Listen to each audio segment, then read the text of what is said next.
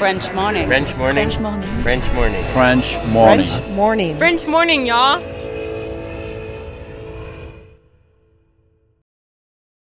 Cet épisode a reçu le soutien de la CFE. La CFE, vous connaissez? C'est la Caisse des Français de l'étranger et il s'agit d'une caisse de sécurité sociale créée en 78 pour les Français résidant hors de France. Maladie, maternité, accident du travail ou encore retraite. La CFE permet aux Français de l'étranger de continuer de bénéficier de la même protection sociale qu'en France, à l'étranger. Pour en profiter, il vous suffit d'adhérer à la CFE, peu importe votre situation, peu importe le pays dans lequel vous vivez ou dans lequel vous vous rendez, et bien entendu, peu importe la pathologie ou les circonstances, catastrophes naturelles, faits de guerre, etc. Grâce à la CFE, vous pouvez vous détendre. La Caisse des Français de l'étranger assure la continuité avec le système français de sécurité sociale lors de votre départ de France, mais aussi lors de votre retour d'expatriation, ou encore grâce à la prise en charge des frais de santé pendant vos prochaines vacances en France. Pour en savoir plus, direction cfe.fr.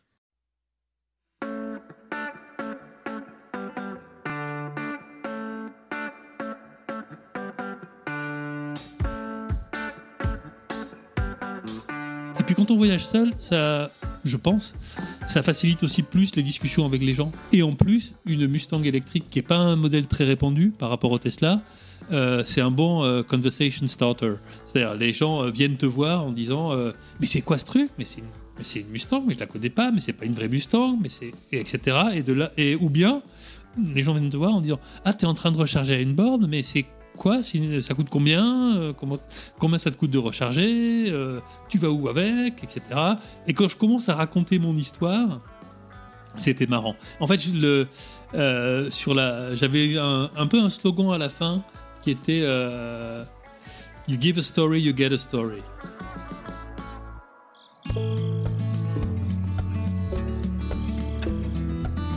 Cette autoroute, si vous y réfléchissez, est parsemée d'espoir. Elle est émaillée de larmes. C'est ce que disait en évoquant la route 66 Angel Delgadillo, un barbier américain de la petite ville de Seligman en Arizona. Au cours de l'automne 2021, et alors que l'administration de Joe Biden dévoilait son plan afin de développer l'accès aux bornes de rechargement des véhicules électriques à travers le pays, Benoît Georges, journaliste français établi à New York depuis 2019, est surpris par le peu de voitures électriques qu'il croise aux États-Unis.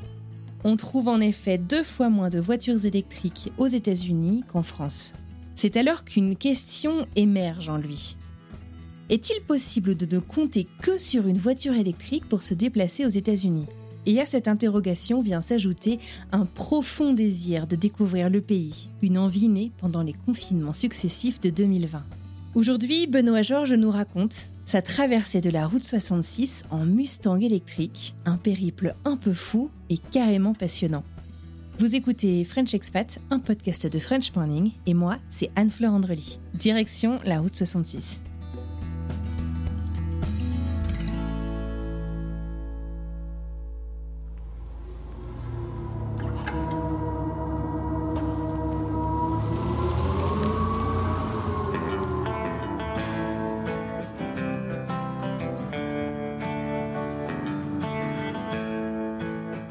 Je me présenterai Eh ben, je m'appelle Benoît Georges.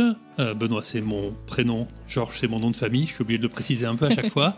Et euh, je suis journaliste, euh, basé à New York depuis août 2019, euh, et principalement pour les échos et pour quelques autres journaux. Tu as fait donc effectivement le gros de ta carrière au quotidien Les Échos. Tu te spécialises dans l'innovation et euh, les nouvelles technologies, c'est ça? Oui, j'ai exercé plusieurs postes aux échos. Je suis rentré aux échos en 2000, donc ça date vraiment beaucoup. J'ai suivi pas mal l'innovation, pas mal la prospective. Avant de partir aux États-Unis, je travaillais beaucoup sur l'intelligence artificielle. J'avais créé une rubrique et un think tank là-dessus. Et puis par ailleurs, j'étais en titre chef des pages idées et débats du journal jusqu'à mon arrivée à New York.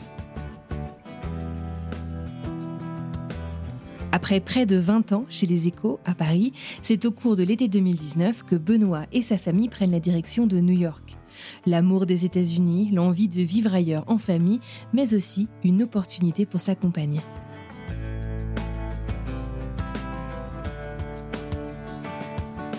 C'est une histoire familiale, une envie personnelle depuis longtemps. Moi, je suis allé aux États-Unis quand j'avais 17 ans en voyage scolaire. J'ai toujours gardé des liens.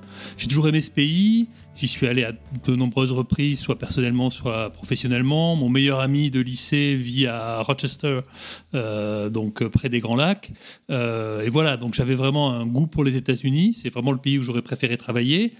La partie à la fois personnelle et professionnelle, c'est qu'en fait, je suis venu pour suivre ma compagne qui elle-même est journaliste aux échos et qui, depuis trois ans, est une des deux correspondants permanents du journal à New York. Il faut savoir que les échos, on est un journal économique et on a trois personnes en place en poste aux États-Unis, une sur la côte ouest et deux salariés du journal à New York. Et c'est pas mon cas. Moi, en fait, comme ma compagne a eu le poste de salariée permanente, euh, de correspondante permanente, euh, moi, je suis en leave, je suis en congé sans solde, comme on dit en français, pendant toute la période d'expatriation de ma compagne. Et euh, j'ai le droit de piger pour les échos et pour d'autres publications, notamment pour France Amérique. Euh, et voilà, et puis pour le reste, euh, ça se passe un peu comme si j'étais un journal, parce que je connais tout le monde. Je suis pigiste, mais un pigiste qui connaît tout le monde à la rédaction. Et notamment les gens des échos Week-end, qui est un magazine pour lequel j'ai fait le sujet dont on va parler aujourd'hui.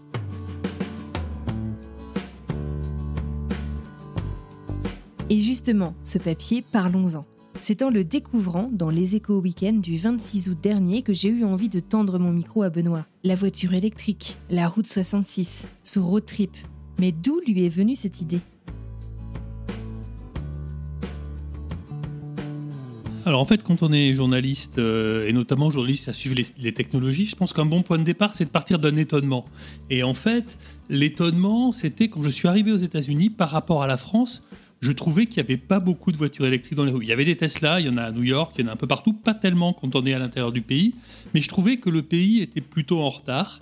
Et puis, au bout de 2-3 ans, j'ai vraiment senti un changement avec notamment des grandes marques. D'un seul coup, il n'y a plus que Tesla et il y a eu un discours, notamment de l'équipe Biden, qui était très en faveur de la voiture. Et ça, je l'ai senti à la fin de l'année dernière. De la voiture ou de la voiture électrique La voiture électrique. Non, la voiture, c'est le, le, grand truc des États-Unis, mais la voiture électrique, qui est celle qui nous concerne là, euh, la voiture électrique, elle est vraiment, euh, pour moi, moins avancée aujourd'hui. Et c'est vrai, même si on regarde les chiffres, euh, je, suis, je suis pour un journal économique dont je regarde, en termes de pénétration, de part de marché des véhicules neufs, euh, c'est deux fois moins qu'en France, les États-Unis. Donc c'est le pays de Tesla, ah mais Tesla, c'est l'arbre qui cache le désert en fait. C'est-à-dire que jusqu'à et jusqu'à l'année dernière, il y avait quasiment pas d'autres modèles que les Tesla. Il y avait Chevrolet avec la Volt, mais c'était assez peu répandu. Donc j'ai vu que l'industrie automobile, notamment de Détroit, commençait à bouger vers ça. L'année dernière, ça a commencé à être très mis plus fortement en avant. Mhm. Euh, j'ai vu aussi qu'il y avait de plus en plus de stations de recharge, et ça m'a donné l'idée de de parler de ça sur le thème de comment c'est de conduire une voiture électrique aux États-Unis aujourd'hui. C'était ça le point de départ. Et donc ça, c'est la partie euh, un peu étonnement, euh, question, question que je me posais.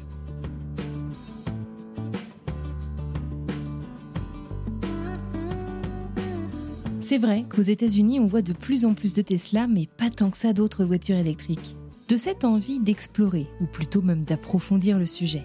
Comment est-ce que Benoît a décidé de se lancer dans un tel projet? Ça part en fait d'un projet Covid. Vous savez, ces projets qu'on a fait quand on était enfermé et qu'on avait hâte de redécouvrir l'extérieur. En fait, le projet de voiture électrique, il est venu un peu après le projet Envie de traverser l'Amérique. C'est une promesse que je me suis faite pendant la période du Covid où je, suis, je venais d'arriver à New York et on s'est retrouvé bloqué euh, à pouvoir circuler très peu et notamment enfin, à être beaucoup moins libre de nos mouvements. Mhm. Et je me suis dit, c'est quand même stupide, on est aux États-Unis, on voit pas le pays du tout. On fait des, j'ai fait quasiment pendant un an, j'ai fait des reportages euh, depuis ma chambre, Ouais. essentiellement en Zoom, etc. Et il y avait une frustration de ça, et je m'étais dit, quand ça va s'arranger, à titre personnel, peut-être avec mes enfants ou pas, mais en tout cas moi, j'ai envie de faire une traversée des États-Unis en voiture pour voir un peu le pays un peu plus. Mais c'était resté dans un coin de ma tête comme ça. Et puis là-dessus, en fin d'année dernière, au moment où on se dit qu'est-ce que je vais faire comme sujet l'année prochaine, la collision de cette idée-là, de ce vieux rêve, avec la montée en puissance des voitures électriques dans le paysage et dans le discours économique américain, je me suis dit, mais pourquoi je ne ferais pas les deux? Mm. Pourquoi je ne ferais pas cette traversée dont j'ai envie, mais plutôt que de payer pour le faire, pourquoi je me ferais pas payer pour la faire d'une certaine façon? Pourquoi je transformerais pas ça en reportage?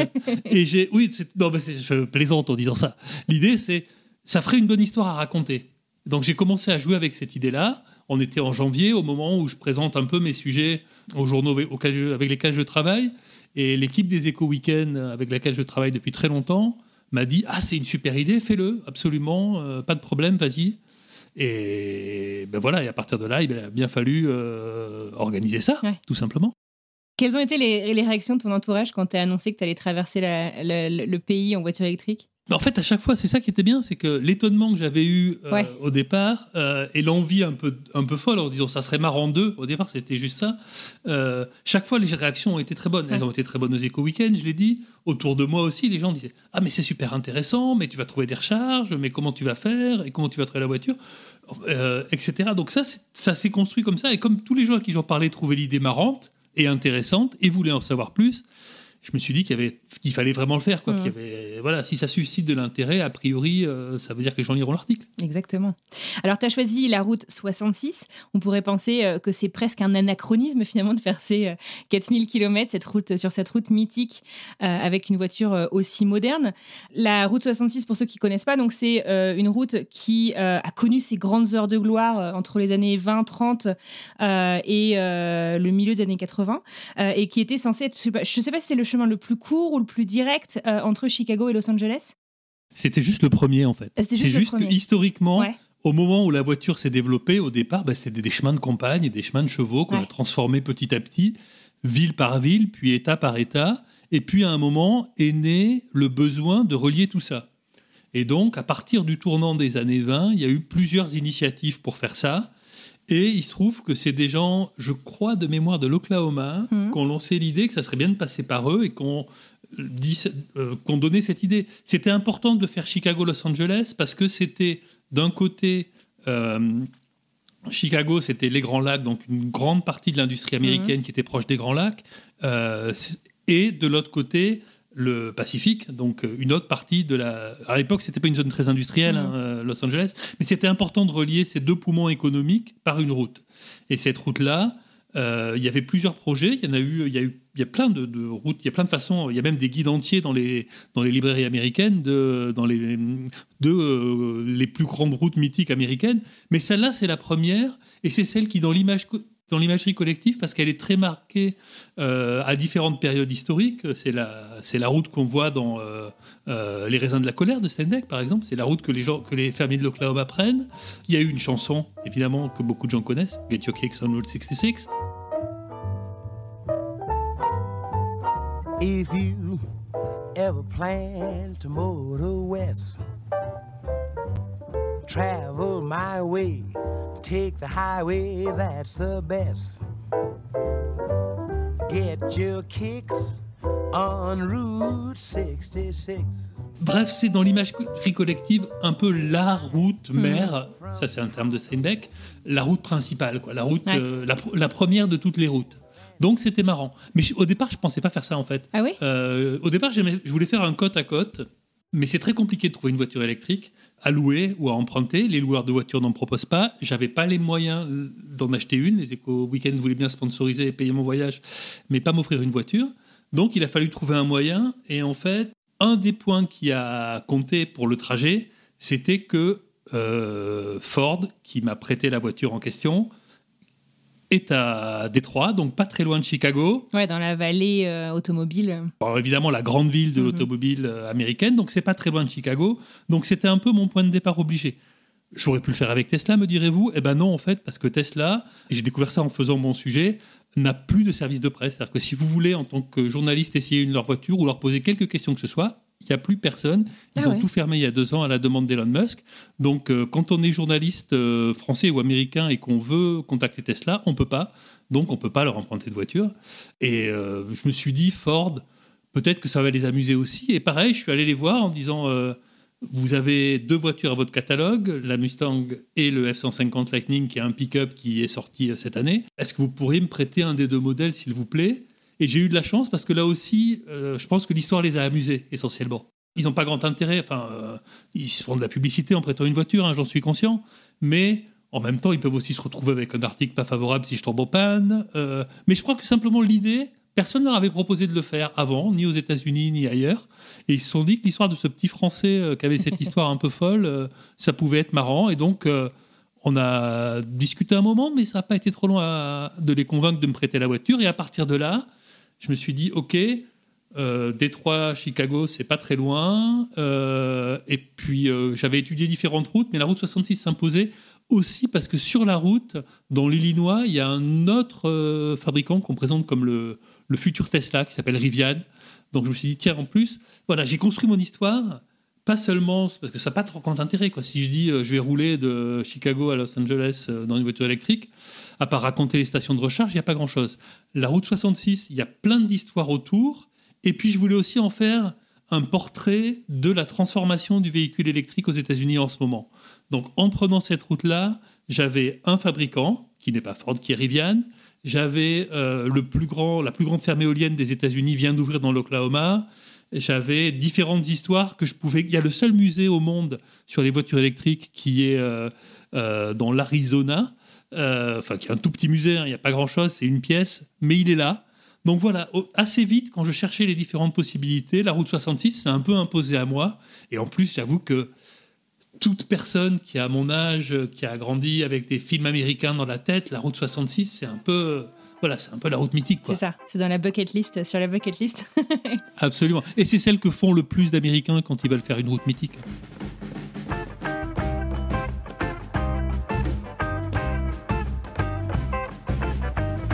La route a été euh, décommissionnée en 85 et euh, euh, t'en parles dans, ton, dans ton papier en fait. je crois que tu t'en parlais aussi dans, le, dans la story, le podcast de Pierrick Fay. C'était difficile finalement de retrouver le début et la fin de cette route, notamment dans les grandes villes, parce que, parce que les villes se sont développées dessus finalement. comment est-ce que ça s'est passé? Il y a eu même deux tracés. Il y a eu un tracé dans les dix premières années, puis il a changé le tracé a beaucoup évolué et puis à partir des années 70, les autoroutes, il y a eu plein d'autres possibilités. Les États ont développé des autoroutes à eux qui sont venus manger sur la route 66 et à la fin, il n'y avait plus vraiment de, cohérence et il y avait d'autres routes importantes qui permettaient d'aller plus vite. Résultat, la route 66 qui était au départ une route de voies, euh, une voie dans un sens, une voie dans l'autre, mhm. elle s'est faite manger en quelque sorte par des autoroutes plus grandes et à tel point que ça n'avait plus vraiment de sens. Et dans les années 80, elle a été décommissionnée. C'était plus une interstate, c'était plus une route nationale. C'est exactement ce qui est arrivé en France avec la nationale 7 en fait. Ah, oui, euh, Aujourd'hui, si vous allez, si vous voulez prendre la nationale 7, vous pouvez pas parce que par endroits c'est des départementales. Nationale 7, c'est la route vers le sud, c'est ça? Voilà, c'est la route des vacances, c'est la route qui fait Paris, euh, la Méditerranée, qui était aussi un peu l'équivalent français, quoi, la grande route mythique. Ben, la route 66, c'est pareil, on la trouve plus vraiment. Euh, et elle est un peu tombée dans l'oubli. Je ne sais pas si vous avez vu le film, un film qui s'appelle Cars. Euh, un dessin animé. Il se passe dans une ville qui s'appelle Radiator Spring. En fait, il raconte l'histoire de la route 66 dans les, à la fin des années 80, quand plein de villes qui s'étaient construites autour ont commencé à mourir. Je l'ai jamais vu. Euh, vous savez, c'est l'histoire de cette voiture de sport, euh, dont j'ai oublié le nom, qui débarque dans un petit village avec un garage totalement pourri, abandonné, un vieux garagiste qui est une vieille voiture de garagiste, un peu au milieu de nulle part. Et bien en fait, ça a été inspiré par la route 66. À un moment, on en était un peu là il y a des villes fantômes qu'on croise aujourd'hui, il y a des villes qui sont abandonnées, il y a des endroits qui ont un peu... En gros, la route, elle a, elle a décliné pendant longtemps. Et puis, au niveau des États, beaucoup, des gens, des passionnés ont commencé à dire, mais attendez, on avait des super hôtels avec des super enseignes néons qui sont en train de fermer, euh, des stations-service qui n'existent plus, qui tombent en ruine. Il faut renouveler tout ça.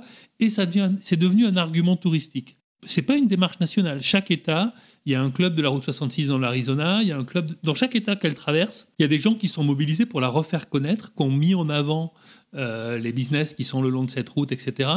Et maintenant, à nouveau, c'est un peu à la mode de le faire. Mm. C'est-à-dire que quand vous, quand vous faites la route 66, vous croisez plein de gens qui la font comme vous, juste pour le plaisir de suivre cette route mythique mais parfois vous êtes euh, au milieu de nulle part, parfois vous êtes sur une autoroute, et puis parfois vous êtes dans un village d'hôtel qui n'a pas changé depuis, euh, euh, des années, et qui n'est pas du tout en ruine, qui fonctionne bien, parce qu'il y a un tourisme autour de ça aussi.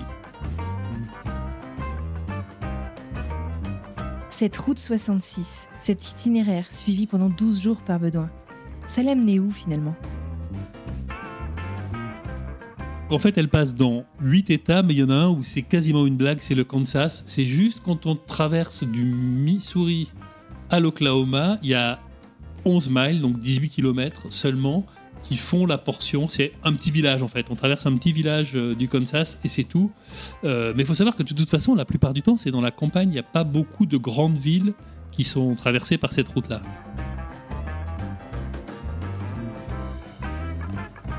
Passer par la campagne, éviter les villes, ça semble merveilleux, mais ça veut aussi dire du coup qu'on est loin de tout, non? Sauf que quand on doit recharger sa voiture régulièrement, c'est pas évident, non? Comment est-ce que Benoît s'y est pris? L'autonomie de la voiture que j'avais, et en général de beaucoup de voitures qui sortent, c'est autour de 400 km. Euh, dans les modèles qui ont les plus grosses batteries, etc. Sauf que c'est euh, très théorique, euh, cette autonomie-là, parce que si vous rechargez chez vous, ça peut marcher, vous pouvez recharger à plein. Si vous rechargez dans des bornes de recharge publiques, ce qui est évidemment le cas quand vous voyagez, pour des tas de raisons techniques qui seraient trop longues à expliquer ici, on ne va pas au-delà de 80% de la batterie parce que les 20% qui restent sont très très lents. Euh, donc, euh, en gros, vous allez mettre euh, une demi-heure pour, pour arriver à 80% de la batterie et une heure pour ah passer de 80 à 100%. Donc, vous le faites jamais. Mhm. Donc, l'autonomie réelle que moi j'avais retenue pour mon voyage, c'était à peu près 300-350 km. C'était ce que je faisais chaque jour. En gros, et ça, ça tombe bien parce que en gros, sur une douzaine de jours, bah, on arrive à faire la route 66 mhm. qui fait 4000 km. Donc il y a la question de l'autonomie d'une part. Après, l'autonomie, c'est vrai que c'est une préoccupation tout le temps quand on conduit une voiture électrique. C'est vraiment le, pourcentage. C'est un peu comme votre smartphone. Quand il arrive à 10%, quand ton smartphone arrive à 10%, tu commences à te dire oh là là, il faut que je trouve une prise. Eh ben, c'est pareil avec la voiture. En gros, aux États-Unis, en moyenne, il y a des bornes de recharge publique, grosso modo tous les 50 miles, donc euh, moins de 80 km. C'est pas mal. Sauf que toutes les bornes ne se valent pas. Il y en a Quelques-unes, les plus récentes, vont permettre de recharger la voiture en 30-40 minutes. La plupart des bornes sont plus anciennes, elles ont une puissance électrique plus faible et la recharge va prendre 3 ou 4 heures. Donc ça fait quand même une sacrée différence. Donc l'incitation est forte de chercher les bornes les plus performantes. Il y en a, il y en a à peu près partout, euh, mais il faut les trouver. Euh, vous n'avez pas de quand vous passez sur euh, une route ou sur même sur une autoroute, vous n'avez pas de grands panneaux vous indiquant où sont les bornes de recharge. Comme les stations essence. Voilà, et en plus, elles ne sont pas souvent dans les stations d'essence. La plupart du temps, elles sont à l'arrière des, des, grands supermarchés, des malls, des choses comme ça, pour des raisons d'espace et pour des raisons de contrat passés entre les opérateurs. résultat, heureusement, une voiture électrique, c'est aussi une voiture connectée. Hum. Euh, il y a beaucoup d'électronique et il y a notamment un ordinateur de bord qui vous indique, via une appli que vous avez dans la voiture, mais aussi dans votre téléphone, où sont les bornes les plus proches, qui peut même faire votre itinéraire en fonction des hum. bornes en vous disant je vais de je sais pas je vais de Saint-Louis à Oklahoma City euh, voilà ma voiture. Il va vous dire arrêtez-vous dans telle ville et telle ville à telle borne parce que là vous aurez plus de 30% etc il calcule ça très bien. Je l'ai pas fait parce que dans beaucoup de cas ça m'aurait empêché de suivre la route 66 donc euh, j'ai plutôt privilégié mon histoire plutôt que ce que me disait l'application. Mm-hmm. et l'autre chose c'est qu'elle vous disent aussi et ça c'est pas mal si la borne est utilisée ou pas et si elle est en fonctionnement ou pas. Ah, super ça. Alors oui, il n'y a pas beaucoup de bornes. Et si vous arrivez et que la voiture devant vous doit prendre 40 minutes pour, pour se recharger, bah, vous voyez, forcément, vous allez passer deux fois plus de temps. et si elle est en panne, et malheureusement, ça arrive assez souvent, vous, avez, vous allez arriver, il faut imaginer euh, l'arrière d'un Walmart ou d'un Sam Club. Vous allez trouver des bornes blanches. Il y a en général quatre ou cinq bornes avec chacune deux prises, mais ça ne charge qu'un véhicule à la fois. Et sur ces quatre ou cinq bornes, généralement, il y en a une qui est en panne, parfois deux, parfois trois, parfois il n'y en a plus qu'une seule qui fonctionne. On ne sait pas trop pourquoi. C'est compliqué, c'est de l'électronique, c'est de la technologie, il faut une puissance électrique forte. C'est tout ça est assez nouveau mm. aussi. Euh, c'est pas de la faute des opérateurs, hein, mais euh, voilà, c'est des choses qui ont été développées au cours des dix dernières années, qui sont en extérieur, euh, qui doivent avoir une puissance électrique très forte pour charger beaucoup. C'est pas du 110 volts hein, ni, du, ni du 120, c'est vraiment des très grosses puissances. Donc voilà, c'est pas une science exacte aujourd'hui. La bonne nouvelle, c'est que moi, ça m'est jamais arrivé d'être en panne sèche ou d'arriver sur une borne. Euh, alors peut-être parce que je suis prudent aussi. Euh, Peut-être parce qu'en général, euh, c'était pas à 10% que je m'inquiétais, c'était à 30%. Et en général, je faisais ma journée en sachant à peu près où j'allais m'arrêter. Mais bon, euh, parfois, quand on fait un reportage, on va voir un truc un peu plus loin parce qu'on a envie de savoir quelque chose, euh, parce qu'on a repéré une histoire intéressante. Mais voilà, j'avais toujours. Je suis jamais descendu, je suis rarement descendu en dessous de 20%. Et les fois où je l'ai fait, c'est parce que la borne euh, où j'étais allé était vraiment trop lente et j'ai cherché à aller à une plus rapide. Et du coup, c'était un peu un qui tout double en se disant Ok, celle-là, elle est pas très loin, elle a l'air de marcher, on va voir si elle marche vraiment ou pas. Euh, si elle marche, je rechargerai. Si elle marche pas, euh, ça va pas être simple. Mais en fait, ça s'est toujours bien passé. J'ai jamais vraiment stressé plus de 10 minutes, un quart d'heure à me dire bon, ok, euh, j'ai dû descendre une fois. Ouais. Essentiellement, on se dit il faut que la borne la plus proche marche. Mais j'ai vu par exemple quelqu'un euh, à côté de moi à une station de recharge un jour qui était à 2% de sa batterie. Euh, parce qu'il pareil, il venait d'une borne qui était en panne. Euh, et il était vraiment stressé et il était vraiment content de devoir attendre 40 minutes que j'ai fini de charger à la borne à moi, chez moi qui marchait. Ouais. Donc voilà, c'est aussi quelque chose qui fait que la voiture électrique, euh, c'est très bien pour voyager en vacances, tranquille, etc. Mais si on doit faire des très longues distances tout le temps et qu'on est pris par le temps, je ne la conseillerais pas aujourd'hui. En revanche, la plupart des gens qui en ont, et j'ai discuté avec des dizaines et des dizaines de propriétaires, c'est des gens qui essentiellement, 90% du temps, l'utilisent autour de chez eux dans un rayon d'une euh, centaine de miles au grand maximum, plutôt beaucoup moins, et qui donc sont très heureux parce qu'ils la rechargent tous les soirs chez eux, pour le coup. Euh, et ils sont très contents et ils étaient particulièrement contents au mois de juin quand l'essence était à pas loin de euh, 6 dollars le gallon. Ils étaient très très contents d'avoir des voitures électriques.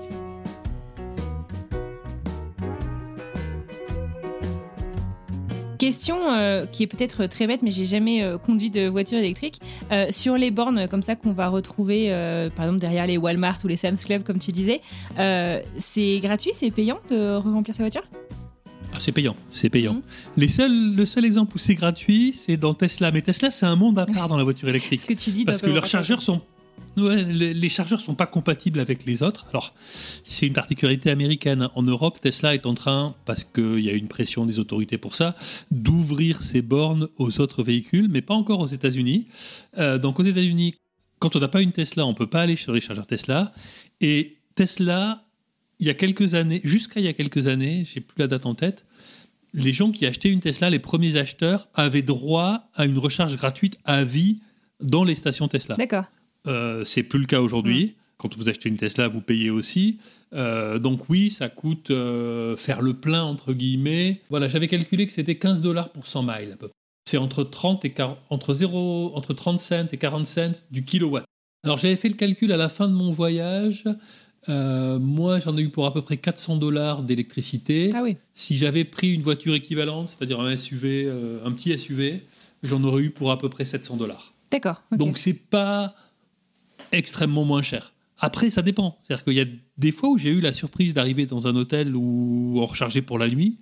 Et dans ces cas-là, c'est gratuit. Quand c'est un hôtel qui. Mais il n'y en a quasiment pas. En fait, Euh, j'en ai eu en deux semaines, et, euh, enfin en 12 jours, et quasiment autant d'hôtels. Ça m'est arrivé deux fois d'avoir un hôtel qui avait des bornes euh, à disposition des clients. Et dans ces cas-là, c'est génial parce qu'on n'a pas cherché la borne le lendemain. On se branche, on va au resto, on dort, et le matin, elle est pleine. Donc ça, c'est l'idéal. Malheureusement, c'est vraiment une minorité.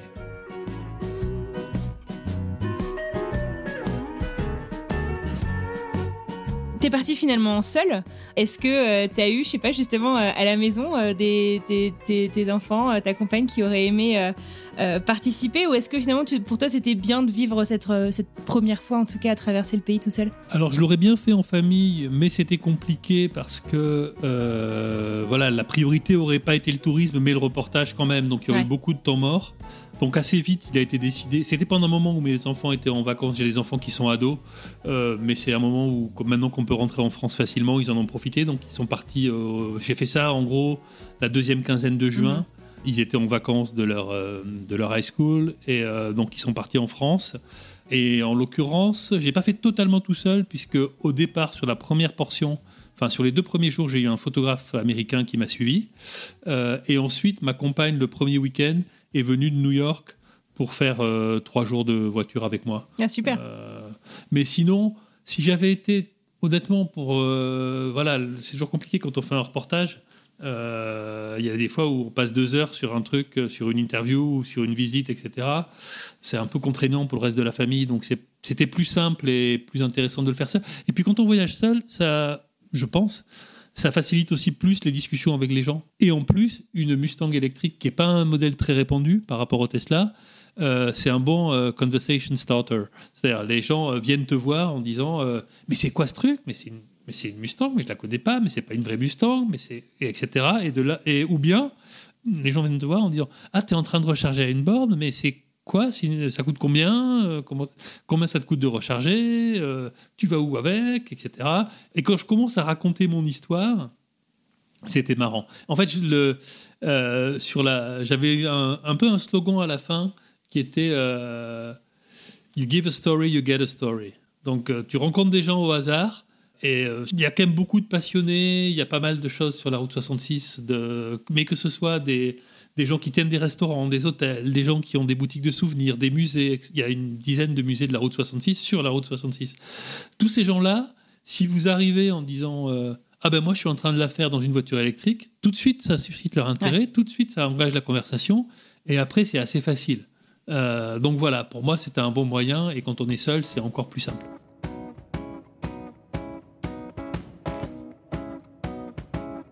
Alors cet article, c'est en quelque sorte un journal de bord dans lequel tu racontes jour après jour euh, euh, ce que tu vois, ce que tu apprends, euh, des conversations que tu as pu avoir, des musées justement dont tu parles. Tu parles du, seul musée au monde de la voiture électrique en Arizona. est-ce que tu saurais, je sais que c'est pas facile comme question, mais est-ce que tu saurais me partager, je sais pas, un de tes meilleurs souvenirs de cette traversée? Il y a des lieux où je suis vraiment content d'être passé. C'est plus des images. Alors j'ai fait beaucoup de photos parce que j'aime beaucoup faire de la photographie en amateur. Hein, je suis pas du tout photographe professionnel, mais là j'ai eu la chance d'en passer quelques-unes dans le journal parce que j'ai eu un photographe que sur deux jours, donc après fallait bien se débrouiller. Donc c'est beaucoup des souvenirs visuels. Euh, c'est beaucoup de rouler tout seul dans le désert en écoutant de la musique. J'aime beaucoup, euh, j'aime beaucoup la musique, donc c'était vraiment agréable. Et puis des endroits, euh, par exemple, un endroit qui s'appelle le Cadillac Ranch. C'est à la sortie d'Amarillo, en fait, au Texas. et c'est une œuvre d'art de Land Art qui a été faite dans les années 70 par, des, un collectif d'artistes qui a planté 10 Cadillacs dans, la, dans un champ. Euh, et cet endroit-là, en fait, c'est devenu une, une attraction, c'est-à-dire que tout le monde vient et vient taguer avec des bombes. Il y a même un petit stand qui vend des bombes de peinture euh, en entrant. Euh, c'est paumé au milieu du désert. Euh, il y a des enfants, il y a des familles. Euh, il y avait une famille indienne qui était là, euh, qui était hallucinée, et les enfants faisaient des. C'était vraiment un endroit génial. Ça, par exemple, j'ai trouvé ça vraiment un très bon souvenir. Qu'est-ce que j'ai d'autre? Les motels, moi j'aime beaucoup les. Arriver dans un des plus vieux motels qui s'appelle le Blue Swallow Inn.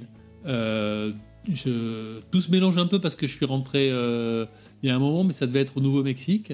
Tucumcari, pense que personne n'a jamais entendu parler de ce nom-là. C'est au Nouveau-Mexique. Euh, c'était une ville qui s'était beaucoup développée avec la route 66, qui est à une époque, il y avait euh, plus de 2000 chambres dans les années 60. Il n'y a plus rien maintenant. Si maintenant, il y a encore une dizaine d'hôtels qui survivent, quatre ou cinq qui fonctionnent bien. Et il y a un des plus beaux hôtels de la route 66 qui est dans son jus, mais vraiment, c'est-à-dire qu'ils ont gardé euh, toute la déco, il est classé, ils ont des signes en néon qui disent. enfin, c'est magnifique. Et c'est là où j'ai pu charger ma voiture euh, gratuitement. Je discutais avec le patron comme ça. Il m'a dit Ah, vous avez une voiture électrique Vous savez que derrière, là, euh, j'ai récupéré la vieille station électrique, et la vieille, la vieille station-service du village, et j'ai mis des chargeurs. Et je ne le savais pas.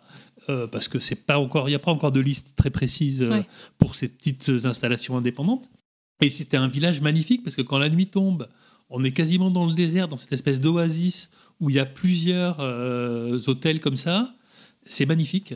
Euh, donc voilà, c'est des souvenirs comme ça. Euh, c'est vraiment des souvenirs de lieux en fait. Euh, à Joshua Tree, un très très bel endroit si vous avez l'occasion d'aller y faire du tourisme.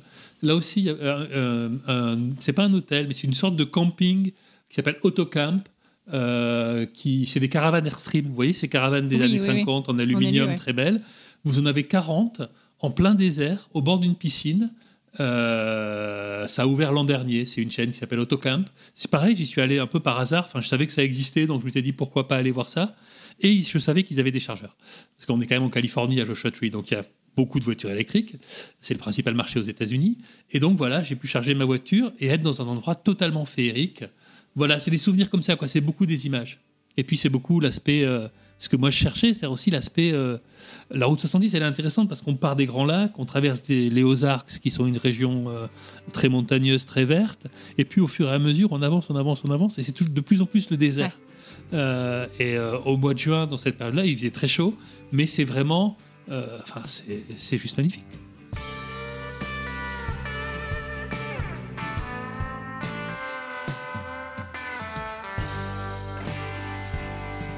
J'ai demandé à Benoît s'il y avait quelque chose qu'il ferait différemment s'il était amené à refaire cette traversée. Il m'a confié n'avoir aucun regret. Il pense avoir eu beaucoup de chance et ne rien, mais alors rien vouloir changer. Un peu comme si un bel alignement d'étoiles lui avait permis de réaliser ce projet.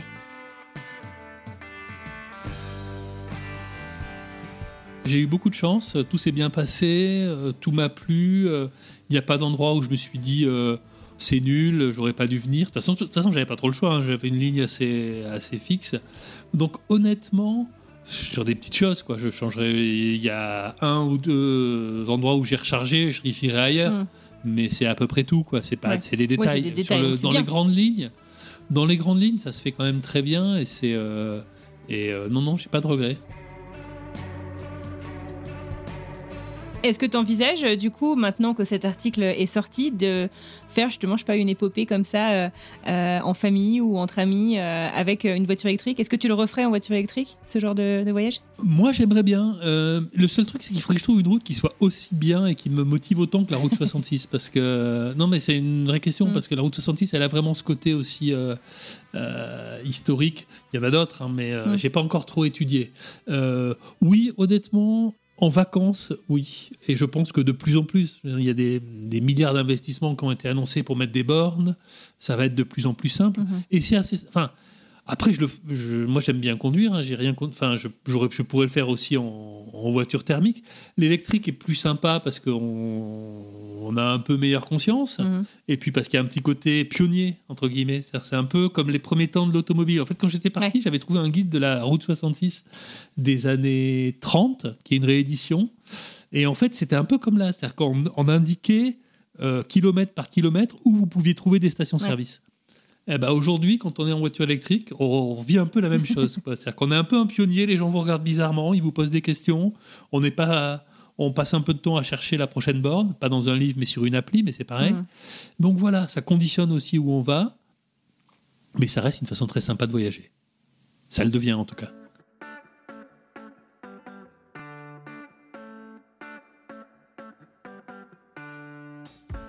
Au tout début de son article, Benoît explique s'interroger sur la faisabilité de ce type de voyage ainsi que sur leur futur. Quelles conclusions en tire-t-il? C'est faisable. Est-ce que ça va se répandre? Je pense, hein, parce que quand, je discutais avec des gens qui avaient des voitures euh, électriques et qui chargeaient à côté de moi, euh, sur mes fameux parkings de supermarché, souvent, effectivement, la plupart du temps, souvent c'était leur premier ou deuxième ou troisième maximum euh, voyage un peu long, loin de chez eux. Ils utilisaient la voiture, comme je l'expliquais dans un scénario du quotidien, Euh, et euh, ils avaient tendance à me dire Ah, mais en fait, je voyage et c'est vachement sympa. Et je le referai. Tous. Personne m'a dit oh non c'est nul, j'aime pas ça, il n'y a pas assez de bornes, ça prend trop de temps. Donc je pense que les gens l'apprécient. Le deuxième phénomène qui va jouer pour ça, c'est que bah, d'abord les ventes augmentent et augmentent. hein.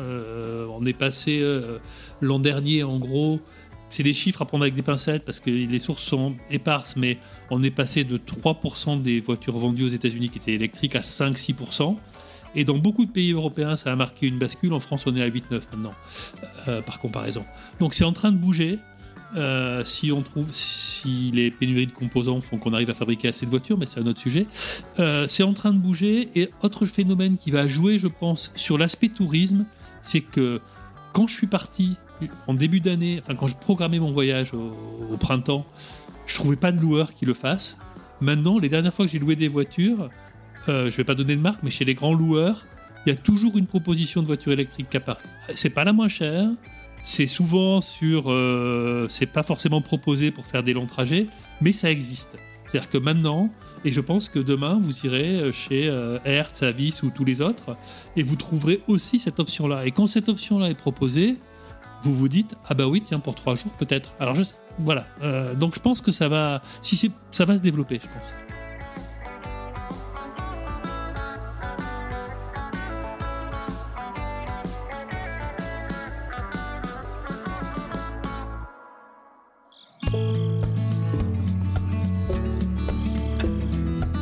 Voilà, c'est terminé pour aujourd'hui. Je tiens à remercier Benoît Georges pour sa disponibilité et pour ce très chouette partage qui donne envie de prendre la route. Si vous souhaitez retrouver l'article que nous évoquons dans notre conversation, l'article qu'il a publié pour les éco week qu'il a donc amené sur la route, je vous mets le lien dans la description de cet épisode.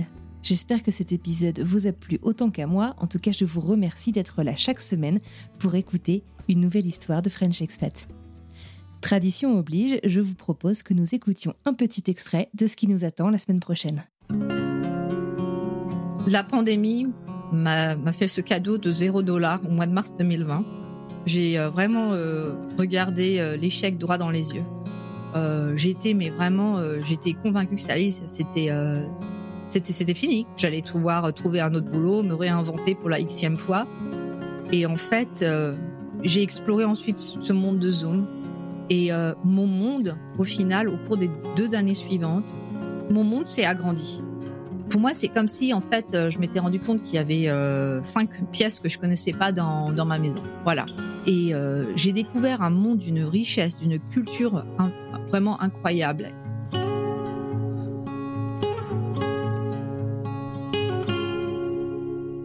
Il ne me reste plus qu'à vous souhaiter une merveilleuse fin de journée, une très belle semaine et je vous dis à mardi prochain pour une nouvelle histoire.